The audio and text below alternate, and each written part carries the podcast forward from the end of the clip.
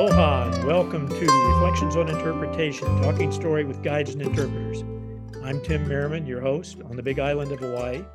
Today I want to do something a little different. Uh, Lisa Brochu is my guest. We have been friends for forty-three years. We have trained together uh, for about twenty-three years, and we were married fifteen years ago. She is my wife. We live together on the Kona side of the Big Island. But she's really better known in the profession for her thirty years of working with a lot of different clients as a planner and trainer. And she wrote a, a book, Interpretive Planning, that's ended up being a very important text in courses around the world and in private training activities. You know, because we have so much history in the profession, uh, both working separately and in, in more recent years working together, we often have conversations on our lanai or around the dinner table about the profession. And this conversation today is going to be mostly about kind of our history with the professional association development that occurred over a great many years. Uh, on another day, we'll talk about some of the other aspects of our uh, work, both apart and together, her planning career, certification program, and other things. But I, I'm happy to welcome my wife, friend, and uh, training partner, Lisa.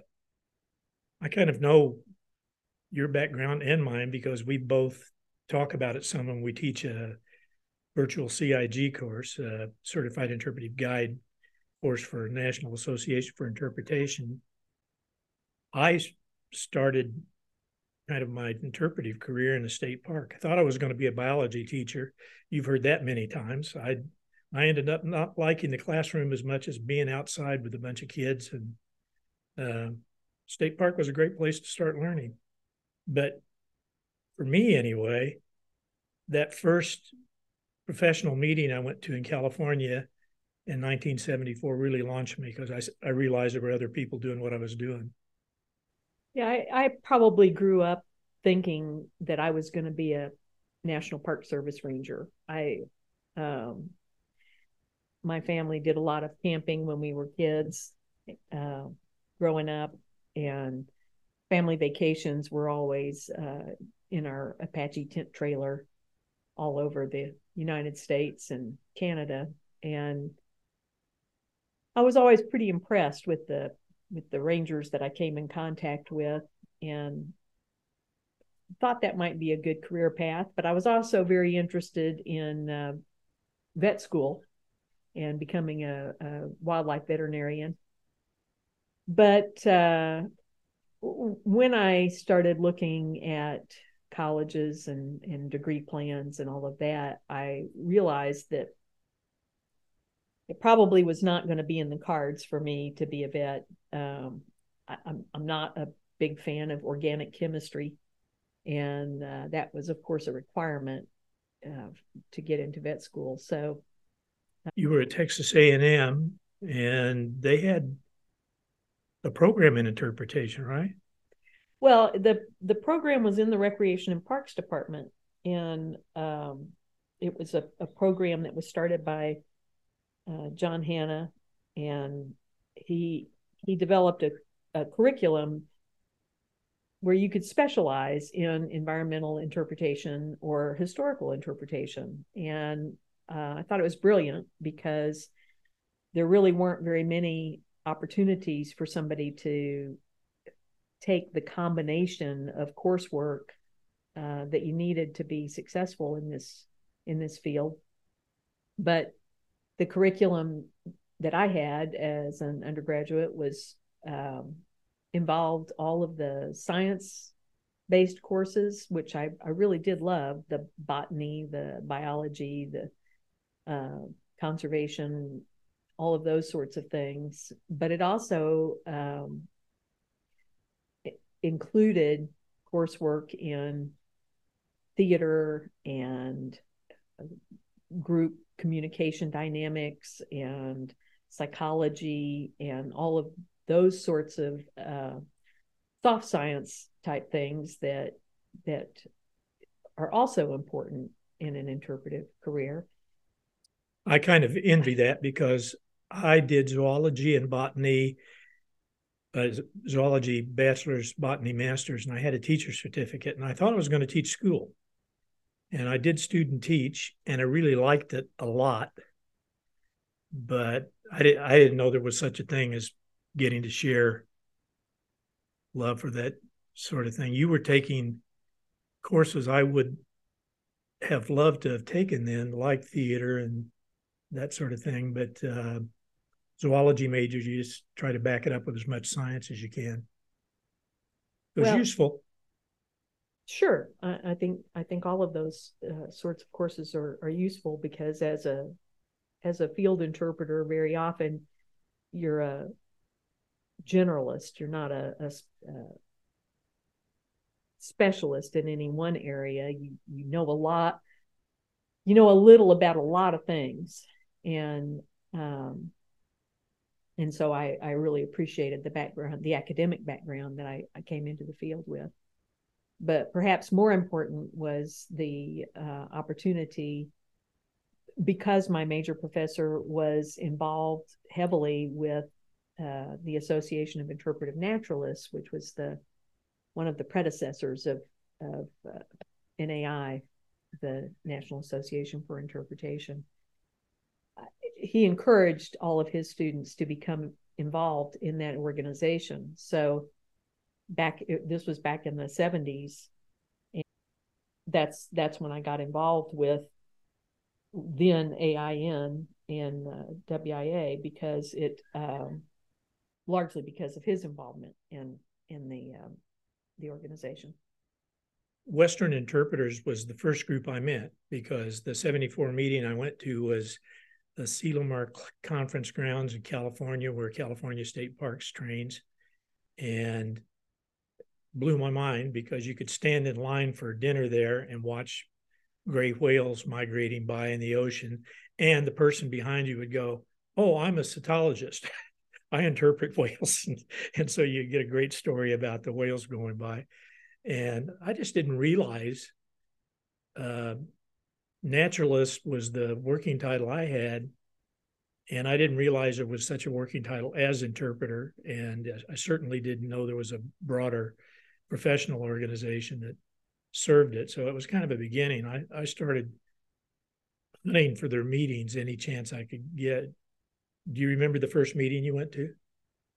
Well, the, the first meeting I went to was a regional meeting of A I N. In fact, it was the uh, inaugural meeting our, of the what we then called the South Central uh, region, um, which included Texas, Arkansas, Louisiana, Kansas, Missouri, and Oklahoma. And I can remember those states because we uh, we called ourselves TALKMO, because we we tended to talk a lot.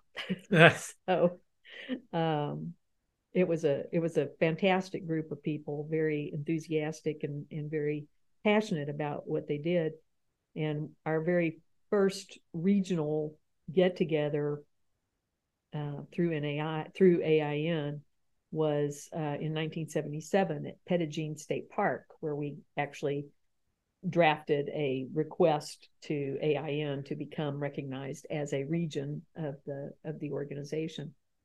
Um, and that region still exists today, it's, in spite of all the changes that uh, have come and gone over the years with with other regions kind of shifting lines and and boundaries and whatnot. That region is still going very strong.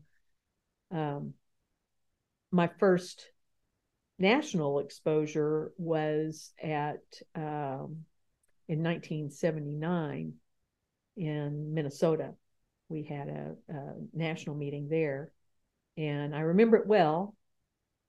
I, I actually don't remember much of the meeting itself, but I remember the experience because a bunch of us had, um, from Texas A and M, had organized a university van to drive up and uh, take part in the meeting. And so it was uh, me and several other students from the wildlife department and the um, interp curriculum. And we made it all the way to the to the conference without incident. We had a great time while we were there. And on the way home, Uh, we were trying to drive straight through, as um, people do, and we were a little overtired. The driver uh, ended up falling asleep at the wheel. And this happened in, I believe it was a February meeting. It was, um, the roads were icy. And just outside of Wichita, Kansas, we uh, we left the road at a high rate of speed and crashed into a a field, narrowly missing a, a big tree. Ouch. Yeah. Boy. And uh, we, nobody was, was killed, thankfully. Um, we had a few injuries, and I sustained a, a pretty significant head injury and, and was um, kind of out and out for a, about a month and a half. Um, Took you out of school. Well, I actually stayed in school. Oh. I, I did drop one course um, to lighten my load a little bit, but I couldn't actually go to classes during that time. And um, it, it was pretty challenging. I, I had difficulties remembering how to, how to write a check, you know, how to do some basic functions. And so trying to complete my course load that semester was, uh, was a bit of a challenge, but I got it done. And uh, graduated on time. My first regional was, I think, at Bradford Woods, which was the birthplace of Association of Interpretive Naturalists. And I say think because a bunch of us from Southern Illinois University drove over in a van and went to a regional meeting. And at the meeting, they said, "Oh, you're from Illinois." "Yeah." "You don't have a region." Uh, "what do you mean we don't have a region?" They said, "You have to petition the organization to have a region, and Illinois has never been a part of any of the uh, the process, or actually you've kind of been allowed to tag along with Michigan and Indiana and Ohio, but uh, logically you ought to be with Iowa, Minnesota, Wisconsin. You folks all are lacking a formal region." And so they... four or five of us from Illinois signed a petition to start a region at that meeting. And I was asked to carry it to a meeting in Iowa at a nature center in a few weeks. And I did, and got a few more signatures. And I don't even remember the minimum number, but ten or something. It wasn't big. We finally had enough members that we could start a region. That became Region five. And I took over a, I, I created the new newsletter called the Buffalo Bull. And it became a kind of famous for being tongue-in-cheek uh, stories and interpretation. And uh, perhaps if I re- went back and read them, I might not think it's as professional as it should have sounded, but it was funny. Well, those those were the days when um, we, we were less concerned, I think, about um, everybody's concerns. And I know that there were some things that happened at, at uh, various meetings that we probably wish, if we had it in hindsight, if we could go back and do it differently, we would probably do things a little differently. Um, but You know, I think we met briefly in nineteen eighty at Cape Cod at a Association of Interpretive Naturalists National. I was doing a, using the arts and interpretation thing there, and was doing some music. I actually organized some people to play music. And weirdly, play, I got to where every time I went to a meeting, I'd take along a mandolin and try to get folks to jam in the evening. I want to say Ann Nelson, who came up to me from Forest Service and said, "How would you like to run for vice president of A I N?" I said, "I don't think I ought to. I've never been anything. I've never had any leadership role, whatever." I said, "Why do you think uh, I should run?" She says, "Because we need two candidates. And we don't think you'll win," but I, was, I was flattered. And uh, I ran, and oddly, I won. And I then was stuck with, oh, gosh, I've got to really learn what this organization does. And I've got to get involved in a more serious manner. And I did. And, of course, what I learned was that we continually flirted with Western Interpreters Organization and talked sideways kind of about bringing the two groups together. You you had a more formal role, I, I think, in thinking about that. I well, I don't think it was a formal role. It was, I had, again, exposure to both organizations, um, largely due to um, working with um, with John Hanna and people who were deeply involved in the organizations.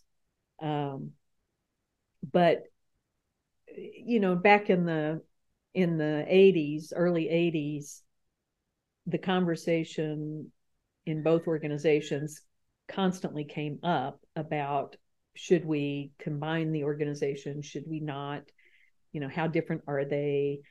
And of course, you know, some people thought they were very different, and some people who belonged to both uh, realized that they weren't that different in terms of the services that they were offering and how they approached things. And ultimately, you know, both organizations were committed to being a place where interpreters could come together and and meet and talk and learn from each other.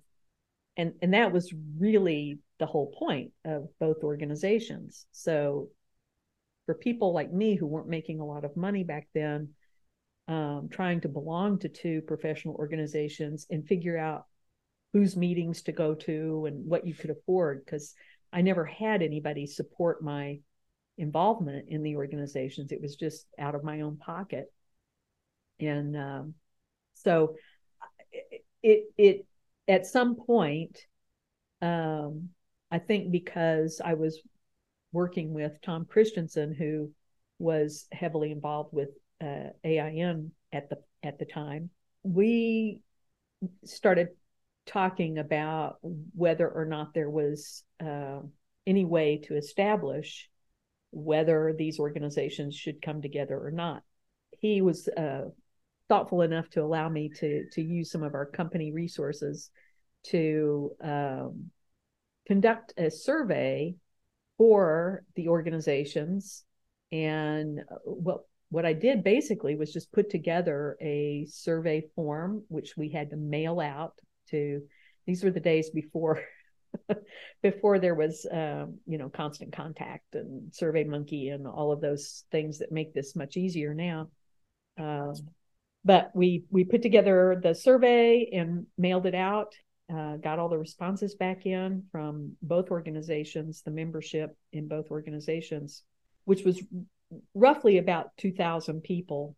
Um, not everybody participated in the survey, obviously, uh, as they don't, but the the, um, the number that we got back was significant. And uh, the question that was kind of top of mind, in addition to just establishing kind of who belonged to which organization and why, and whether they had dual memberships or not, was to establish whether we should come together as a single organization and was there value in that. And uh, the response was was really pretty overwhelmingly yes, we we really should come together, uh, because people were a little tired of belonging to two different organizations that basically did the same thing. And so that survey became the basis to go to the boards of both organizations and say, okay, what do you think? Should we, should we not? Um, how would we go about this? And, you know, that's kind of where you come in again into the story. Yeah, mid nineteen eighties, after serving as vice president, they asked me if I was going to run for president. And I I was director of a nature center in Pueblo, Colorado, and I was way too busy to be doing a lot of that. But uh, I said, I'll, I was like you, I was paying dues to both organizations, and I thought that was not so good. I'd also, as vice president, sat in on a meeting at uh, Grand Canyon at one point with the board of Western Interpreters and the board of A I N. And I listened to us sit and kind of argue about how different the organizations were. And like you, I thought they seemed pretty similar. So I um, I realized we weren't getting it done. But I did get elected president. And I think pretty much because I sent out a very passionate letter that I funded out of my pocket to all uh, one thousand A I N members saying, if you elect me, I will work toward consolidation, bringing the two together. And by a slim margin, I won. And so when your information came in, it was kind of what was needed for, at least for our board. I didn't sit in on Western interpreters meetings, but I know at our board meeting, they said, yeah, why don't we do this? And uh, they suggested I go to the World First World Heritage Congress in Banff, Alberta, and that I invite Alan Kaplan to meet with me. And so Alan was the president of Western Interpreters. I called him and we agreed we'd just share a room. And it turned out to be very lucky because I ended up with the flu while I was there. And Alan was kind enough to bring me uh, soup a couple times a day and kept me alive for two or three days. Well, Alan's like that. He's yeah, he was great. Natural caretaker. So yeah, I was at that, that meeting also. And uh, remember, you know, sitting down uh, with you to have that discussion about kind of the, the background comments that were um, added uh, that came in while we were doing the, the survey form. So uh, interesting times. Well, the upshot of it was that Alan and I agreed that we could each appoint three people from each organization, and that committee of six would meet over the next three years and talk about feasibility. And I appointed Tom Christensen, who you worked with, Uh, and Inside Outside, as the chair of our three-person committee. I remember that Donna Posey was very involved on the Western interpreter side. I can't name every representative these days, but I know that in a very short period of time, less than a year, the committee of six came back and said, yeah, we've got it all planned out. We can do this. Yeah, and part of that process was to uh, once we had kind of the approval to to go forward with all of that, the um, meeting in Saint Louis in nineteen eighty-seven uh, became what was known as the the last meeting, uh, joint meeting of A I N and W I A, um, because it, when the uh, new year started, uh, that meeting was held in November, and when the new year started, we would become uh, N A I for the first time in nineteen eighty-eight. So while N A I celebrates its thirty-fifth anniversary this year, and that is in fact accurate because that it's been thirty-five years since uh, that organization was created, the um, parent organizations, of course, had been around much longer. So well, sixty-nine years if you attach the two numbers together. Right, right. And um, and so some of us, you know, remember belonging to both of those organizations, one or the other or both of those uh, parent organizations. So when we say things like, yes, we've been members for half a century, yeah. there's there's a reason why we say that. That was that was kind of a unique meeting for uh, for several reasons. Uh, at that time, the Saint Louis meeting was the largest joint meeting that we'd ever had together, uh, the two organizations together. We had, I think, about seven hundred fifty people in attendance, and uh, previously even joint meetings had only had about um, four to five hundred. So it, it was it was an interesting time as we brought the two organizations together. But one of the other byproducts that that maybe people don't know about um, of that meeting was the it, it also birthed the Federal Interagency Council for Interpretation. Um, oddly enough, I I was the program chair for the Saint Louis workshop, and at the time I was also working Um, with Tom Christensen at Inside Outside. And we had a, a federal contract, and I had to go to Washington, D C to uh, meet with our, our contract uh, representative. So I took the time to call all the federal heads for interpretation in uh, Bureau of Land Management, uh, Corps of Engineers, Fish and Wildlife Service, Forest Service, and of course, National Park Service.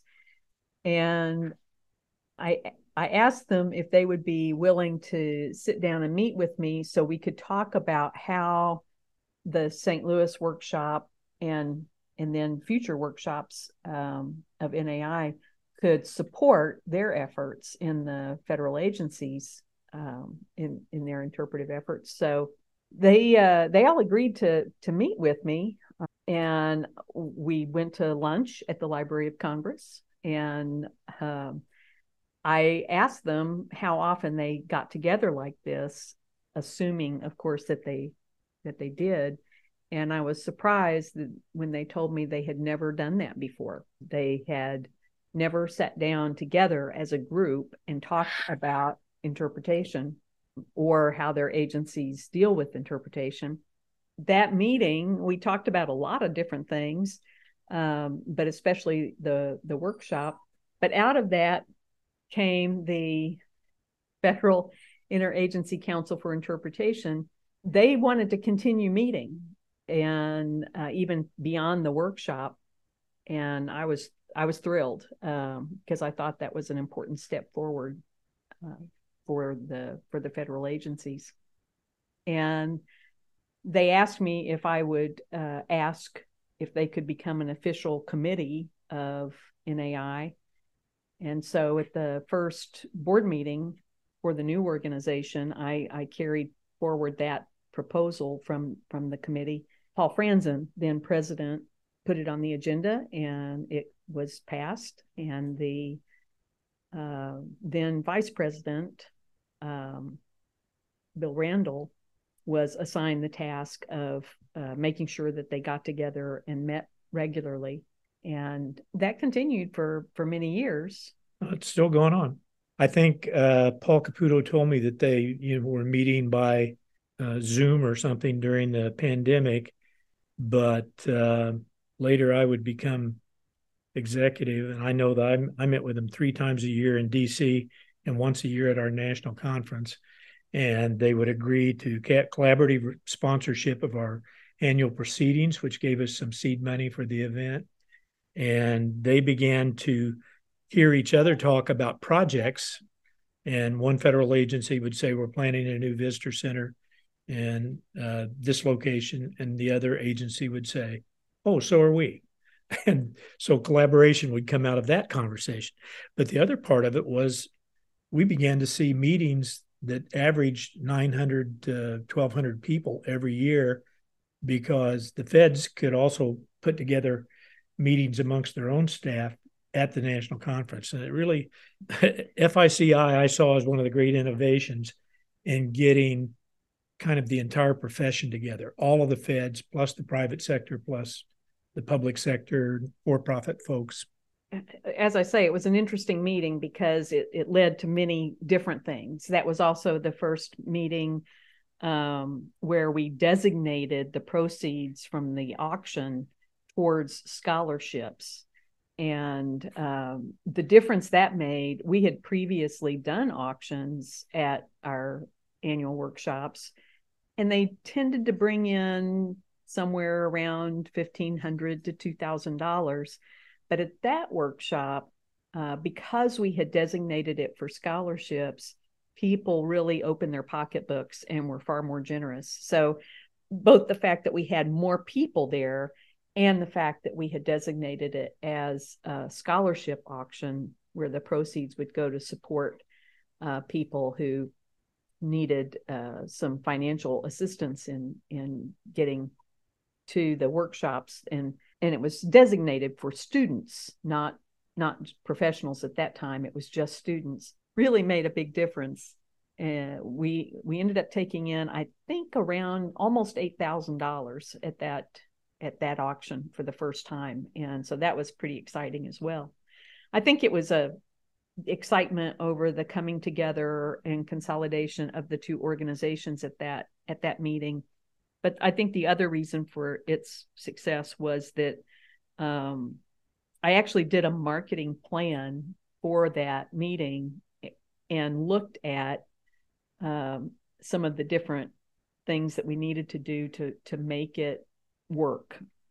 It was well organized, and you didn't get to attend, as I recall. No, after all the work I did putting it together and the, the Interagency Council and all of that, um, it turned out that uh, I ended up uh, getting pregnant during the planning phases of that, which was very poor planning for somebody who uh, had a reputation as a planner. Um, but in fact, my son was born just the week after that uh, event took place. And so there was no way I could actually get to the meeting um, at the time. So. And so we have a photo of, I forget how many founders, but people who made a initial one hundred dollars donation, and you did, oh, yeah. But you're not in the photo. So we should go Photoshop you into that. Uh, yeah, that was before the days of Photoshop, and we were able to to do that sort of thing. Well, I can tell you they celebrated. It was interesting to watch all the founders come down front in the auditorium there in Saint Louis. And uh, I think everybody recognized it. It was kind of a watershed moment to bring the two organizations together and launch N A I, and that uh, it would be different. We didn't have to talk every three or four years about a joint meeting between the two groups, and a lot of us could quit paying dues to two groups. It was cool. Well, after the Saint Louis meeting, and then in eighty-eight, the first N A I National Workshop, I really wasn't very involved for about six or seven years. I, I was a member, and I would go to national meetings, but I didn't serve in any official capacity. And so when the... Well, wasn't that even a condition of the consolidation? Was oh, yeah. That, that you, both you and Alan would kind of take a step back and... Well, and Jim Covell. And, and Jim Covell, and not try to influence the yeah. the uh, early development of the organization. And um, and I always thought that was uh, a little awkward, because for me, it made more sense for the people who kind of knew the most about the organizations and how they functioned to to really have a, a role in um laying groundwork for the new organization. But, um, you know, we lived through it, and and it all came out okay, I guess. Well, it, in the uh, ninety-three, ninety-four, and ninety-five, I was working at Land Between the Lakes as the manager of research and innovations uh, with Tennessee Valley Authority. And Tom Christensen was there. Again, our paths crossed again. We were both uh, managers in that program. And Tom happened to be the chair of the search committee in ninety-five for the new executive director of N A I. And I'd been away from it for seven or eight years. And uh, interestingly, Tennessee Valley Authority said, well, we're going to hand Land Between the Lakes to the Forest Service, and it won't be a T V A property anymore. And so you all have to change jobs. And I said, well, gosh, if I'm no longer here at Land Between the Lakes, what would I be? And they said, well, you have a doctorate in communications. You could go to a nuclear power plant and be the P R director. And I tried to imagine that, because I was not a big fan of nuclear power in the first place. So I they gave us a six months salary to go away. And I took it, and instead of taking a job with a power plant. And the result was, at almost exactly six months, I was hired by N A I as the new executive director in April of ninety-five. And I moved from Kentucky to Colorado. And did you ever visit the office there? I don't uh, before, that was in the uh, Colorado State University? Yeah, yeah, I, I did. I was there. Uh, Bobby Gallup. Bobby Gallup was the executive director, and um, dropped in on campus to see the little closet space that was the that was the office back then. It was it was tiny and uh, not very efficient, but uh, it was what we had. I mean, it was free. Well, I know, and that was part of the again part of the condition of consolidation of the two organizations, if I remember correctly, yeah. was that it not be centered on either coast, um, because that was one of the concerns of people at the time, was that A I N was perceived as kind of the Beltway gang, Washington, D C, uh, feds, and uh, W I A was was perceived as, you know, those tree huggers out in California. And neither group kind of wanted to to have to wrestle with the other group over whether we were going to be wearing suits or lumberjack uniforms. And so I, I remember that, thankfully, um, and, and I'm not entirely sure how this came about, maybe you remember, uh, but Colorado State University was uh, did offer some space on campus. And since that was kind of a, a middle of the country sort of uh, option, that's where we landed. Well, the Department of Natural Resources, Recreation, and Tourism had been dubbed for about thirty years as the Ranger Factory, and they had bragged that they had more of their former students in National Park Service uh, uniforms than any other school in the country. Uh, uh, they offered us an office. It was a, I don't know, probably twelve by sixteen faculty office, maybe twelve by eighteen. And back then it was a staff of two.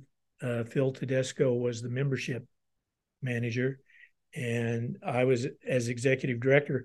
Well, the interesting thing about being in that size office is if either of us was on the phone, the other person could hear every word that was said.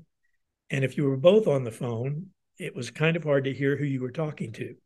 And so um, it got me to looking for uh, a different office space pretty quickly.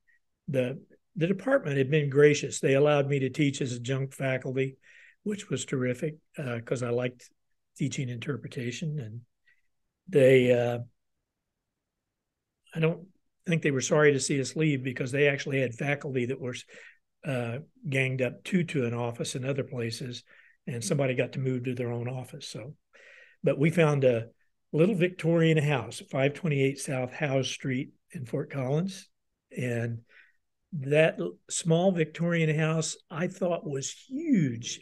Gosh, it was all of, I want to say nine hundred square feet. It was a small space, but we actually had four discrete rooms that could be offices. Well, and some storage space yeah. as well. Um, a garage. Yeah. Uh, and, you know, back in those days, uh, there really was, there wasn't a lot of reason to have office space other than to have a place for staff to work and, and storage space for records.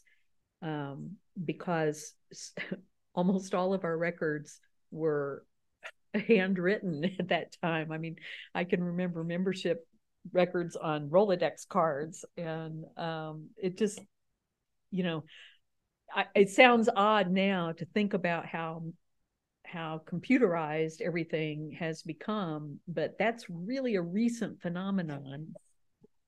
The building that was we built it.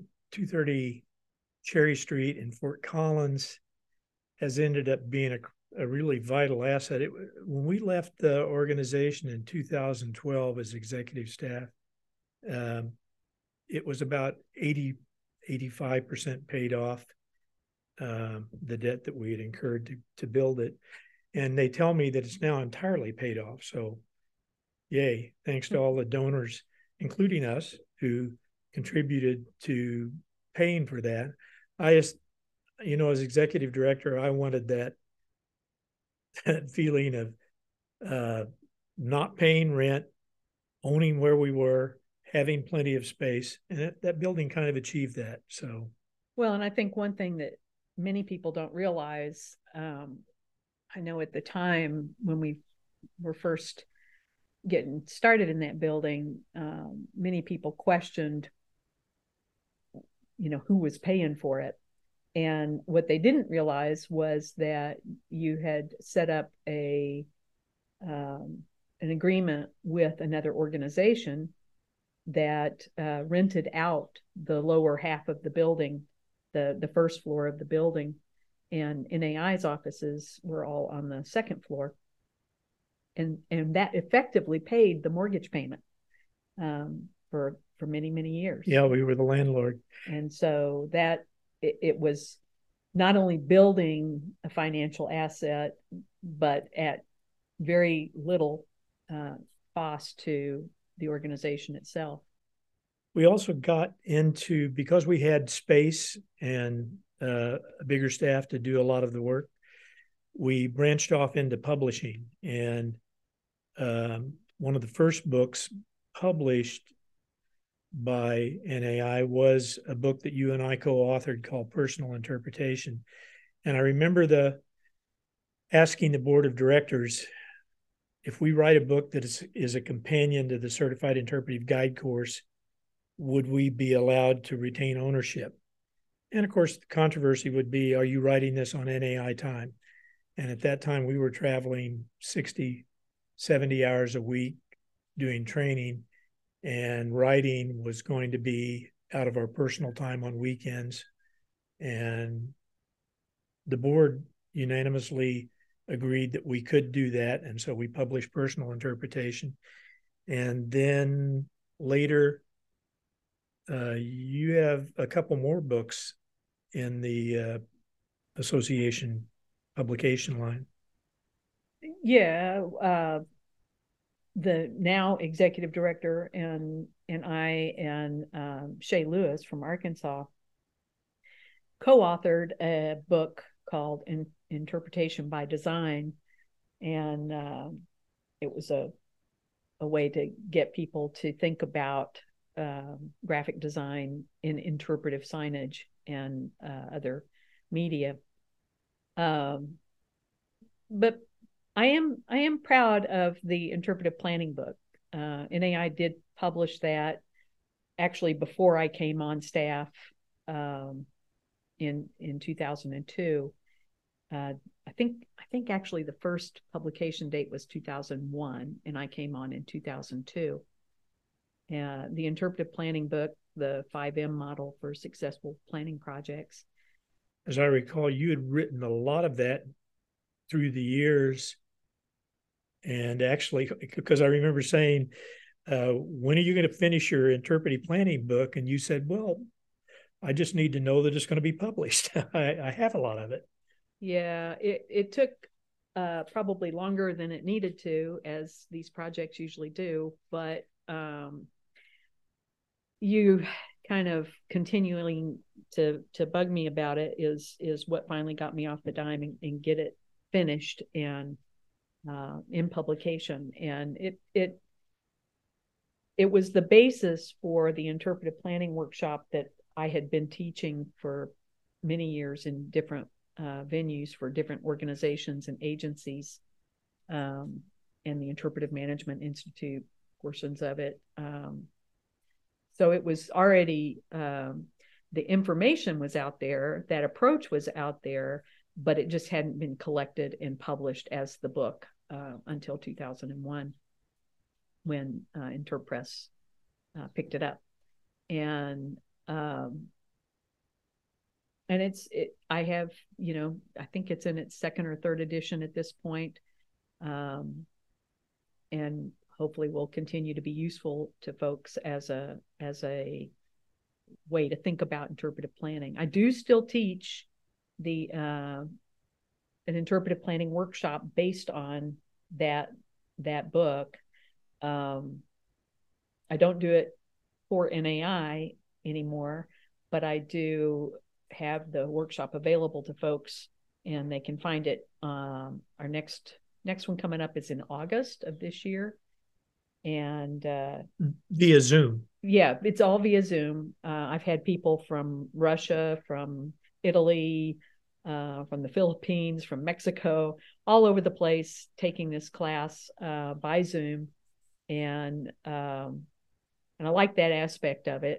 Uh, I do keep it small so that we have the ability to talk and discuss and ask questions about specific projects that people are working on.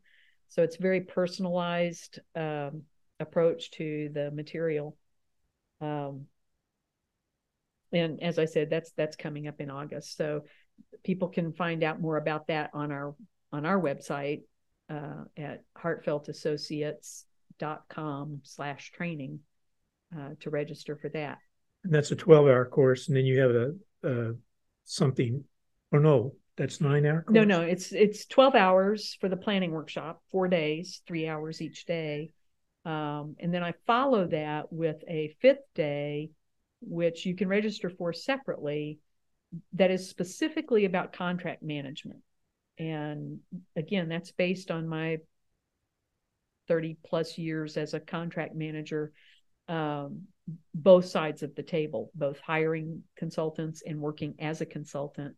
So it's for people who are thinking about going into that line of work, uh, or people who have to deal with consultants and how to how to get the one you need and, and how to get the most for your money while you do that. So we talk every day. It's been uh, interesting to reminisce about the past with A I N and W I A. We'll probably get together ever so often, do this again as kind of a chat on the lanai of our Hawaii home, and maybe in the future talk about the certification program and how that really got geared up the way it is. And maybe also talk about your thirty plus years as a planner, trainer in the private sector, because that's a whole different experience, and and you had some interesting jobs. Definitely. there's, okay. There's some interesting stories there, but that's that's for another day. Thanks for joining us today on Reflections on Interpretation, Talking Story with Guides and Interpreters. It's been a pleasure to have Lisa here today, and I will tell you that next week on Friday morning, you will hear me talking story with Shelton Johnson, park ranger at Yosemite National Park, well known for his long career in the field and for his work with the Ken Burns documentary about national parks. So do tune in and check that out. And I'd like to thank Mark Stoffel for the use of his wonderful mandolin music on the Cookies and Cream album. I hope you have a wonderful day and join us next week. Aloha.